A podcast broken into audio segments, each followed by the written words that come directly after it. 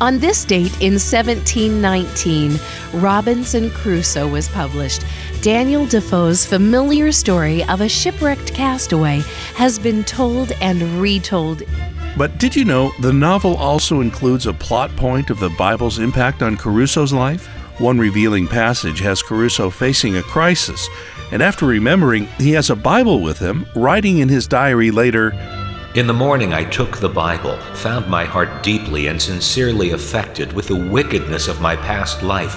I came to these words He is exalted, a prince and a savior, to give repentance and to give remission.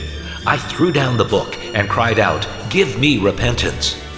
Daniel Defoe, quoting from Acts chapter 5, relates the impact of the Bible on Crusoe and shares it with generations of readers. Engage with the Bible Brought to you by Museum of the Bible in Washington, D.C.